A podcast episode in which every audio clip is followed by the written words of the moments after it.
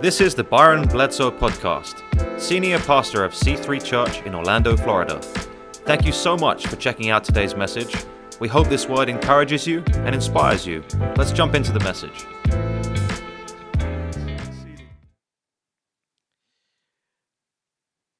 Thursday was Thanksgiving. Now, I have a question I've got to ask you. How many of you would say, I love turkey? Man, Thanksgiving, bring the turkey. How many of you turkey fans? How many of you would say it's ham? Bring the ham and all that. I'm a ham guy. Like, turkey, that's a dry bird, kind of like the Falcons these days. And, and so I, I, I, stay away. I, am not a turkey guy. And I've heard that, well, maybe it just hasn't been fixed a certain way, but I, I like ham. But what's interesting to me is we, we take this one day a year that is often viewed as the obligatory holiday. It falls between Halloween and Christmas, and we wait because somebody said we're supposed to to decorate the tree, put up the tree, or maybe we don't. We didn't wait in our house, but but we're supposed to wait because we we we've got to do this deal called Thanksgiving, and we get to eat. And we're supposed to be grateful, and we know it. So often we'll go around the table and we'll talk about what we're thankful for, and maybe you do that in your home. And we think about on this one day, we think about what we think about, and we think about how we're supposed to be grateful. But I wonder what life would look like if we were grateful every day. I wonder how it would change us because the truth is, for so many people, the playlist of our lives has such a negative tone. We live in a negative culture. We battle the thoughts of negativity day by day. Have you ever thought about if your life were a movie? If they were going to make a movie of your life, who would you want to narrate the movie? A, a lot of people would say, Man, I want James Earl Jones. That's the guy. I want him to narrate my life, the movie of my life. And if we look at your social media, we would understand, okay, James Earl Jones. But if we look at your whole life, not just your social media, for some of you, it would be Eeyore from Winnie the Pooh. Because the reality of how you live your life clashes with what you show the world about your life. And while you try to put up a positive image in so many ways, so many of us battle negativity the, the negative thoughts, the negative phrases that we say to ourselves. We move throughout town in vehicles with air conditioning or heat, often on leather seats, some of them having massagers built into the seats in our cars with fragrances that we choose, listening to music we select, able to talk on our phones while we travel. We can take our entire family with us on the journey and be protected from the elements outside, whatever they may be. And we're able to see behind us and all around us because of technology and how far it's advanced. And we're warned if we get too close to other cars around us by sensors on our car. And when we return home, we push a button that opens a massive door to our car's own home. And then we complain about the car. And we get a new car on a regular basis. And we, we complain about things about the vehicle. Now, if you want to if you, if you want to complain about gas mileage, I'm, I'm with you. Let's talk about it. Like the, or the price of gas, good night. But but that's a different sermon. Could get a little political, so I'm going to leave that alone. But we all feel it. I'm right there with you. But but we we find things to be negative about. We walk to our refrigerators that are stocked with food and say we have nothing to eat. We go to our closets that are full of clothes and say we have nothing to wear. We turn on our TVs or open our devices and, and look, and we see hundreds of shows, but say we have nothing to watch. And negativity has cre- crept into our lives, often without even recognize it. We develop a pattern of negative thoughts which lead to a negative life. If you want to guarantee that you have a negative life, negative relationships, negative career, negative finances, all you've got to do is think negative thoughts. How do you reset that? Because negative is contagious. In fact, we all react both mentally and emotionally to negativity. Now, we react to pleasure, but, but it, it might be interesting to note that scientists have studied you and I react at a five times greater level to pain or negativity than anything else. It could be because we're wired to protect ourselves, we're wired to avoid that. But there's something about negativity. If somebody in your home is negative, it, it changes the atmosphere. In your friendships, in your marriage. Some of you, you wake up with negative because it's inside you. Your first thoughts of the day or how, how bad it's going to be, or what you have to try to figure out, or what you have to try to struggle through or wrestle with. And there are thinking patterns being creative. Negativity creates such a negative atmosphere that other people can feel it. It's not just the countenance on your face, it's not just the words that you say. Who you are, who you bring with you into the space, causes people to run to you or from you. And if you're negative, they go the other way. It's interesting. I read an article this week, an article in Neurology Times that talks about chemosignals, chemicals released from a person's body through secretion, through tears and sweat, where people can sense and pick up on a negative aura about your body, about who you are. Negativity affects us not only emotionally, but also your physical health. Negativity creates high blood pressure. It adds and accentuates heart disease. It, it adds to insomnia. Negativity creates a compromised immune system. It, it increases the levels of diabetes. It, it impacts your digestive system. Negativity creates muscle tension and pain. Negativity slows us from healing from injuries that we have. There's a physical impact of, of, of negativity. Now, some of you, you, you, you, look at that and you think, man, I, I thought I was just getting older. No, it could be that there are negative thoughts in your mind that are impacting that. Negativity is to your mental health what cancer can be to the body. It creates a long term sadness. It increases anger and irritability. It cultivates fear. It leads to depression and irritability and anxiety. In fact, recently I read an article that says 90% of mental health issues today, which have been so impacted and increased by what we've walked through for the last year and a half, but 90% of mental health issues are attributed to one of two things primarily 90% of, of mental health issues, it's either pain in life that we're trying to avoid and not process, or negativity in our minds and the words we speak to ourselves all the time. And one of the most healing, most life giving things you and I can do is to deliberately choose gratitude every single day, to make every day Thanksgiving. But pause. that doesn't mean you don't feel the pain of life in the areas that hurt. That doesn't mean we pretend there aren't any issues. Some of you sat around a table this week where a chair was empty for the first time. Some of you are dealing with real life issues that are very difficult. And so this morning, I want to share with you from Scripture how gratitude can benefit and impact your life, but in no way am I trying to say that your pain is not real. This is not a put on a smile and pretend everything's okay. This is not a, hey, do this formula and all the bad stuff disappears. But I do believe that the God who created us and wired us and developed our emotions the God who knows everything about us, knows that even in moments of deep pain, finding those one or two or three things we can be grateful for is somehow somewhat healing. So I look at this passage.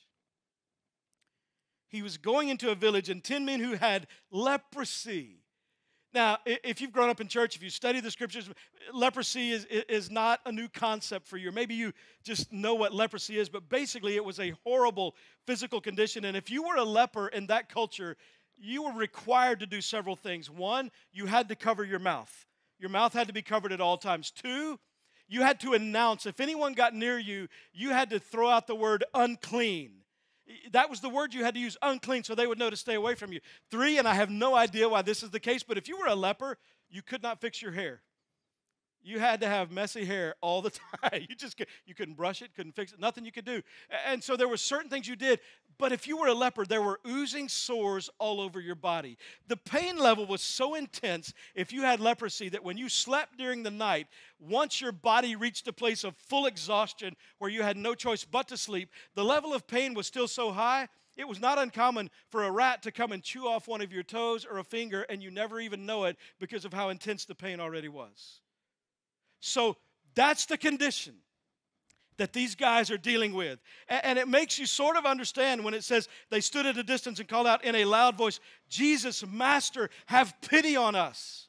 There's a level of desperation, there's a level of pain, there's a level of emotional and physical and mental exhaustion.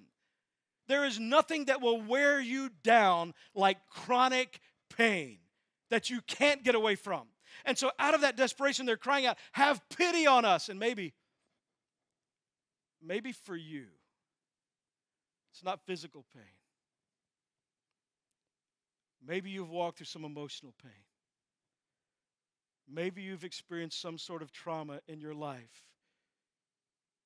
You've been betrayed or you've been harmed or there's something you're navigating and you you while you can't relate to leprosy maybe you can relate to the desperation of calling out to God hoping that there's help on the way hoping that somehow God can look into your story and your circumstances and do something with what you're trying to process and heal you through it or from it or as you navigate it. Somehow th- there, there's, a, there's a hopefulness, at least in the prayers, or at least there used to be.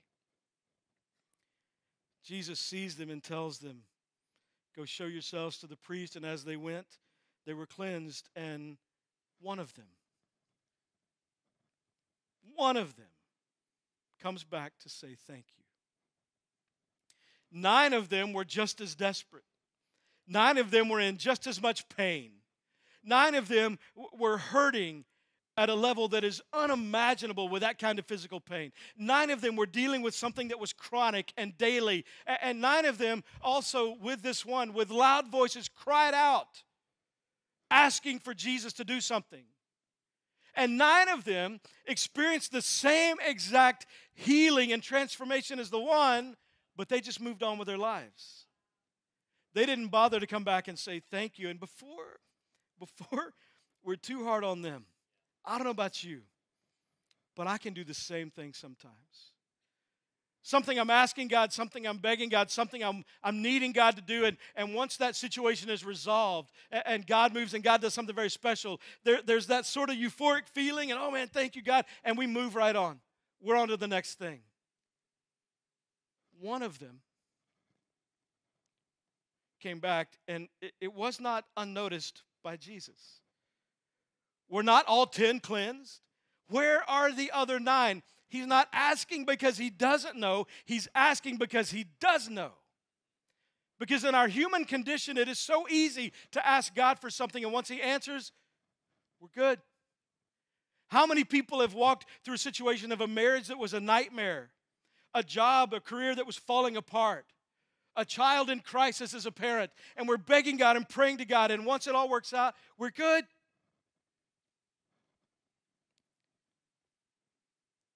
Has no one returned? And it's, it's interesting the, the phrase that's used in Scripture, the phrase that God chooses to write down for us to look at today. Has no one returned to give praise to God? So, how do we feed our gratitude? What do we do?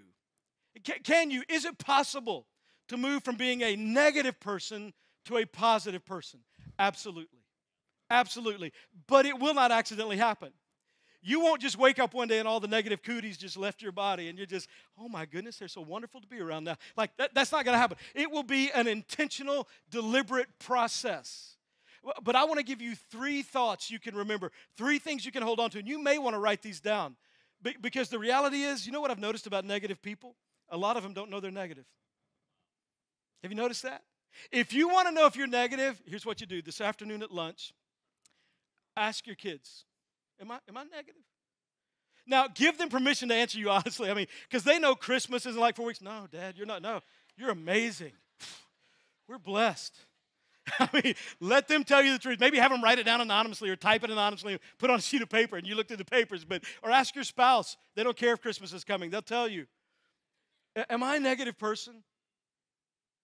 And you might be surprised how your negativity has impacted the people you say you love the most and the atmosphere it's creating because Nothing changes the thermostat like negativity. So, what do we do about it? Three thoughts, three things that we can feed, uh, feed our souls and, and move from this place of being negative that I think are important to remember. Number one, everything that's good in my life has been given to me by God. Everything that's good in my life has been given to me by God. Now, if I were to ask you, hey, what are the things that are good in your life? Some of you, you'd have a long list. Man, you, you, you evaluate and you look at what God's done in your life and you are grateful. Others of you, the list might be very short. You, you might have only a, a handful of things. The fact that there's oxygen in your lungs, the fact that the sun got up this morning. There, there might be just a few things, and you're not even, you're not even sure that they're good because you're not sure you wanted the sun to get up this morning or the oxygen to be in your lungs. And if you're in a place where it's hard to see the good things in your life, you may be in a place of deep pain. It's not that you're necessarily choosing to be negative, it's that life took you on a trip to that address, and the level of pain is overwhelming. But even in that, for a moment, if you could step back and recognize in all of that pain and what you're walking through, God knew before the beginning of time that you would be in this room this morning.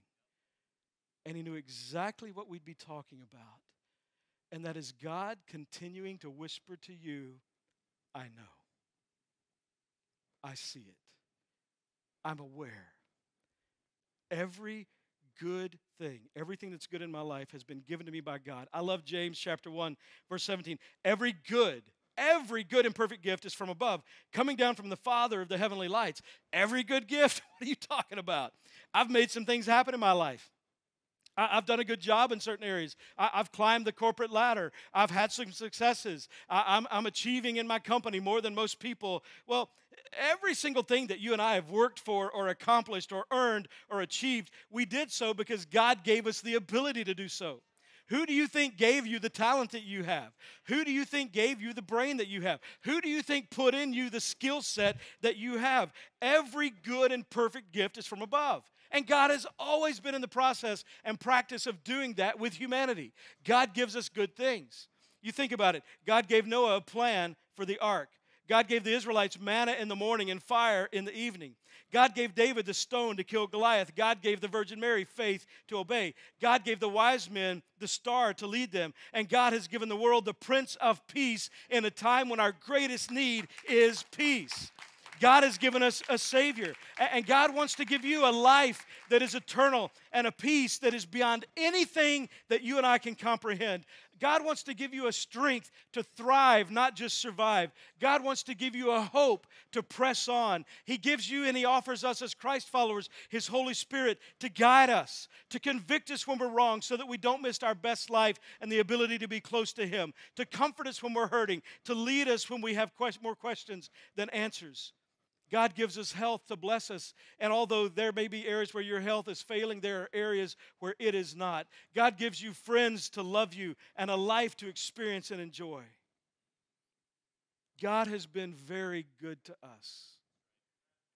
But you can think from one of two perspectives. You can think God has been good to me, or you can think God hasn't been very good to me. And often when you think God hasn't been very good to me, it is the pain in life and the suffering that you've walked through. And somehow in that process, because it hurts so much, you've started paying more attention to the pain than who God is and what He can do in your life. You begin to think things like if, if I were God, I wouldn't let this continue. How can a good God let bad things happen? And you begin to focus on the pain more than what God can do in those moments. See, it's all about what you feed. You can feed God's not that good, or you can feed God's good. And you can come up with a list for both, and they will all be true on both, both columns.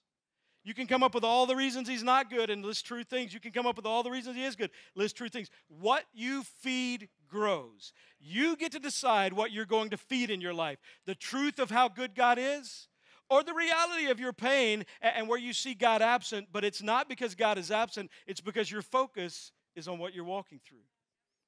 Everything that's good in my life has been given to me by God. Another thought that, that helps us feed what God is doing and, and reset sort of the gratitude. It's the reset button for gratitude. Another thought, and th- this, this one's huge. I refuse to let what I want rob me of what I have.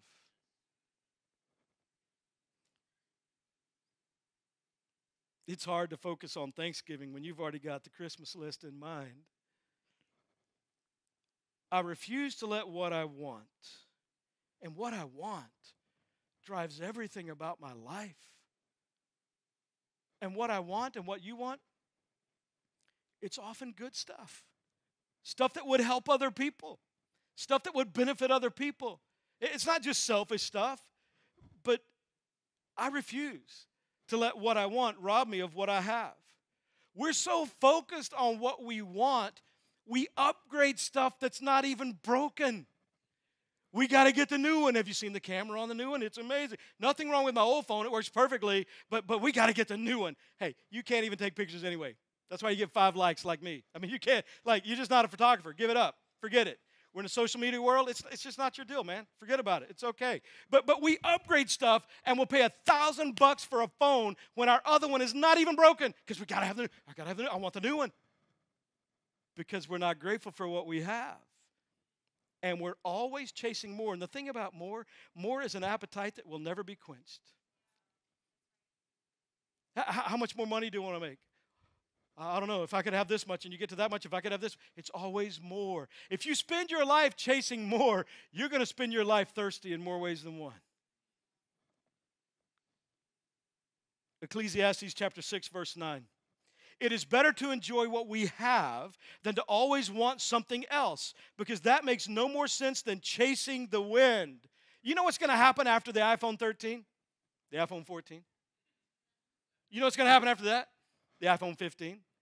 You know what's going to happen? Like, this is unending. And you're stressing financially, and your financial world's upside down, but you got no problem popping that $1,000 phone every time a new one comes out because it's what you want. Your lease a car you can't afford to buy because it's what you want. But gratitude, gratitude has the ability to make what we have enough. See, it's not that happy people are grateful, it's that grateful people are happy. If you want some happy in your life, learn to be grateful. Stop focusing so much on what you want and enjoy the experience of what you have. You have food to eat, you have a place to sleep, you have clothes to wear, you have some form of transportation, you have an income. And did you know? Did you know that if your income is at the minimum wage level, you are wealthier right now today than 90% of the people alive on earth? If you make minimum wage, you are wealthier than 90% of the people in the world. If you make in your home, this can be combined income, but total income in your home of at least $35,000 a year, you are among the wealthiest 4.4% of the world. If in your home your combined income is at least $52,000 a year, you are in the top 1% of wealth in the world and you're so busy chasing, I gotta have more. The very first time I went out of the United States, I was 23 years old. I went on a mission trip to Tanzania, Africa. And I went to an area where, and spoke in a little town just out of Mbeya, Tanzania. And I was there for three and a half weeks. And one of the things that struck me was how much they had because of how much they didn't have. I had a meal with a pastor and his family in a hut that was about this big, and the whole family stayed in that space. But I got to be honest. I saw more joy and happiness in people there than I often see in people here with all of our stuff. Because we've bought the lie that more is how you get happiness. And it is a lie and it has taken you on an emotional ride and has put a chasing in place in your life that's like spitting into the wind. You're getting messed up over and over and over again when the secret is to be grateful for what God has given you and to begin to recognize things that you simply don't even see because you're so focused on more.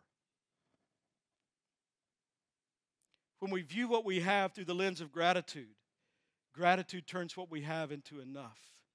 Philippians chapter 4 verse 11. I'm not saying this because I am need, need, for I have learned. This is so huge. For I have learned. It is a lesson to be learned. It is not a switch to be flipped. It is a process where I determine I'm going to, on purpose, intentionally look for the good things in my life, look for what God is doing in my life, look for the blessings of God in my life. It does not mean there's not pain. It does not mean there's not struggle. It does not mean there aren't overwhelming things to walk through sometimes. It doesn't mean any of that. It just means I'm going to look for where God is good because when I look for where God is good, I begin to feel the goodness of God. And when I feel the goodness of God, it changes my perspective. For I have learned to be content, whatever the circumstances. Now, listen, that's hard. I'm not going to pretend it's not. That is hard. Somebody that promised you forever says, I don't love you anymore. You have a child that you love deeply, and you're, you're trying to figure out every way possible to help them, and nothing seems to be working. How, how do you how do you be content whatever the circumstances?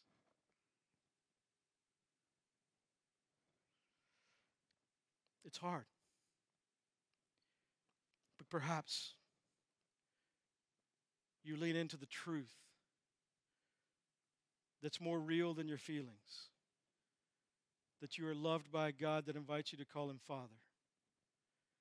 And you remind yourself of the truth that that spouse that said, I don't love you anymore, or that child that you're trying desperately to figure out how to help, that God loves them even more than you do and you lean into the truth that God has not only your future, but their future in His hands.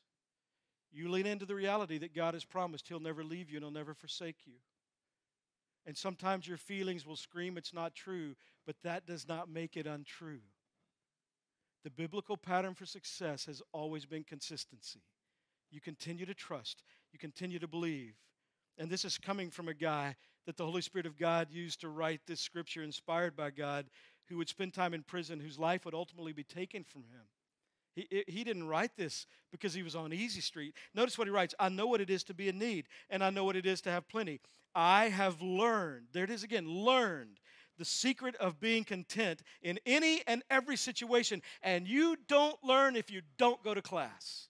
You don't learn if you don't walk through the experience. And one of the things you know in life hey, when the teacher gives a test, the teacher is silent when we're walking through things in life that are difficult, it doesn't mean God's not there. It's a process we're walking through, and we don't understand it, and we're not ready for it, for it. And there are far too many pop quizzes in life that we didn't see coming. But the reality is, it is a process, and I have learned only happens walking through that process. I've learned the secret of being content in any and every situation, not being happy that that's the case, not being excited about the pain, but I've learned to be content. I've learned to continue to trust God and look to Him and lean into that in spite of how I feel, whether well fed or hungry, whether living in plenty or in want. I can do all this through Him who gives me strength. And I don't ever need God's strength if mine is enough. And I think sometimes God allows us to walk through things and we have the opportunity in those circumstances to be reminded of the reality that God is a lot stronger than I am. But the beautiful thing about our God is if you're a follower of Christ, you have the same Holy Spirit living inside you that raised Jesus from the dead. The same power is available to you. We feel gratitude when we remember everything that's good in my life has been given to me by, by God. We feel gratitude when we remember I refuse to let what I want rob me of what I have. Let me give you the third and final one. We, we feed gratitude when we remember, I will thank God for every blessing I have and praise Him for it. I will thank God for every blessing I have and praise Him for it. Someone said, quote, every blessing I don't turn back to praise turns to pride, end quote. I will thank God for every blessing I have and praise Him for it. It's interesting to me in this passage has no one returned to give praise to God. Now, I don't know how you grew up. I grew up Baptist. You know, when we worship in the life of C3, there are some people that get into it and they raise their hands. And you might wonder if you've never been to church, you're thinking, hey, hey, y'all are singing, but that person on the front row has a question. They're raising their hand. What do you do? You're singing. No, it is an act. Our grandkids were here this past week, and one of the things I love is when my little grandkids walk up to me and do this. And every time they do it, I pick them up. I love it when they reach out for me. And so sometimes in worship, it's just an act of reaching out. Now, in Baptist churches, you couldn't do that. If you wanted to raise a hand, it's kind of like this. That's the most you could do, just kind of like that. You had to be reverent, which means every service was a funeral.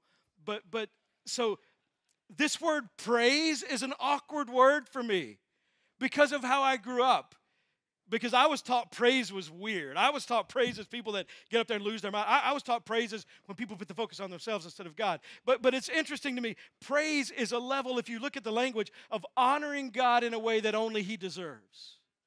Praise is a recognition that God is God and I am not. Praise is giving God what He deserves. And here's, here's the incredible thing no one else on the planet can praise God for you and no one else on the planet can praise God for you better than you. So even when you sing, even if it's awkward, even if people on the row in front of you move and change seats because of how you sing, like when you dive into that, there's something just like when my grandkids reach out their hands to me. When you dive into praising God and giving God what He deserves, He's drawn to it. And I don't know about you, but every time in my life I've raised my hands to Him in some need, He's picked me up. He doesn't ignore me. I love Psalm 63, verses 4 and 5. The message translation, I, I, I, love this. I bless you every time I take a breath. My arms wave like banners to praise you. I eat my fill of prime rib and gravy. I smack my lips. It is time to shout praises. You don't, you don't understand. I'm kind of just kind of reserved and my, my, just kind of a private person. Let's put a camera in your home when you're watching your team. Like, you know how to lose your dang mind when you're excited about something. And I wonder how your life would change if you decided, I'm going to pour some excitement into a God who loves me, has forgiven me, has given me his spirit, and has offered me this life that is unique. Your problem is not that you don't know how, your problem is that you enjoy praising lesser things. It's not going to do any. Like Dallas lost Thursday. Sucks like pond water. They lost. That's okay. God's people, children of Israel, took a spanking sometimes, but it's all right. They're going to be okay. But but but listen. You know what? It doesn't affect my life in any way today.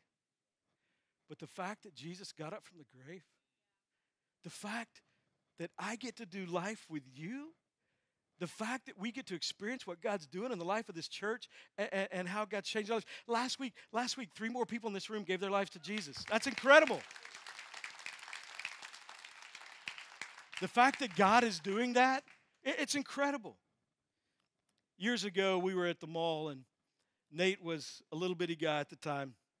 I think he was about four years old. And we were in some store. I don't remember the store. It was here in Orlando. And and Angie had gone to the dressing room. She was trying something on, and I thought Nate had gone with her, and she thought Nate was staying with me. So when she came out of the dressing room, if you're a parent, maybe you've experienced it sometime, there's that horror of, Where, where's Nate? And, and I don't know about you, but my brain goes to worst case scenarios like that. It is a quick trip for me and I'm ready to call 91111 and I'm ready to call the SWAT team and the dogs and the helicopters. I have done that once. But, but I'm ready. I'm ready, like, what do we have to do? And I'm going all over the store and I go to them and they, they start making announcements over the, the, the PA system in that store and we can't find Nate. And it's four or five minutes have gone by, which feel like hours. And finally, I decide, look, they're looking for him in the store. I'm getting out of here. Maybe somebody took him out of the store. So I go out into the main area of the mall and I find the guest services booth, and, and Nate is sitting at the guest services booth looking at a coloring book, eating a chocolate chip cookie. He's just fine. Some fool, I mean, somebody at the store thought it'd be a good idea to take him out to the security booth when they found a child instead of taking him to the counter in the store. But you know what happened in my life? My life went from worst day of my life to best day of my life in a moment. And nothing changed except my perspective. He's okay. He's fine. That's all that changed. Think for a moment. For a moment. Just imagine that you lost whatever's the most important to you your spouse, your kids. Maybe you have a career that you just love. I don't know what it is, but for a moment, you lost it. Think about for a moment what that would feel like. And then imagine you just got it back. Imagine how that would feel. Do you know how many losses we don't even take because God protects us from it? Things we're not even aware of? Do you know how many things we take for granted? I will thank God for everything, every blessing I have, and praise Him for it. Instead of, I don't like my car, I'm thankful for my car. Instead said, man, this house is a mess, hey, be grateful for those little kids that make a mess because you're going to blink and they're going to be grown and gone. Instead of, man, life's so busy, man, I'm thankful for the health I have to live this busy life. Instead of, wow, my house is so small, Thank God for air conditioning, even in small houses. Instead of, oh my gosh, I don't like my job, thank God for the opportunity you have because if you don't like your job, chances are other people that work there don't like it either. And you have an opportunity to be a light and to represent Jesus in a place that people don't like. You have an opportunity to show people what it is to be kind to people that are unkind or to love people that some think are unlovable. Look at the opportunity. Psalm 103 says this Praise the Lord, my soul, and forget not all his benefits who forgives all your sins and heals all your diseases, who redeems your life from the pit and crowns you with love and compassion, who satisfies your desires with good things, so that your youth is renewed. Notice the word, like the eagles. And what do eagles do? They soar. Gratitude determines your attitude, but gratitude also determines your altitude. Gratitude determines your attitude and it sets, it's the thermometer of your life and it sets a temperature that others enjoy and they'll be drawn to you. But gratitude also determines your altitude and how high you're going to go and how far your reach of influence will be and how loved you will be. It's all about gratitude. Would you pray with me this morning? Father, thank you so much for the truth of your word, a word that you protected and preserved for us. And I pray as we roll through this week, we would on purpose intentionally make the time in a deliberate way to be grateful for who you are, for the blessings you've given us, for the opportunities we have. Father, I pray you'd help us to reset those thought patterns. And when the negative thoughts come in, we would do what your word teaches and take every thought captive and, and kick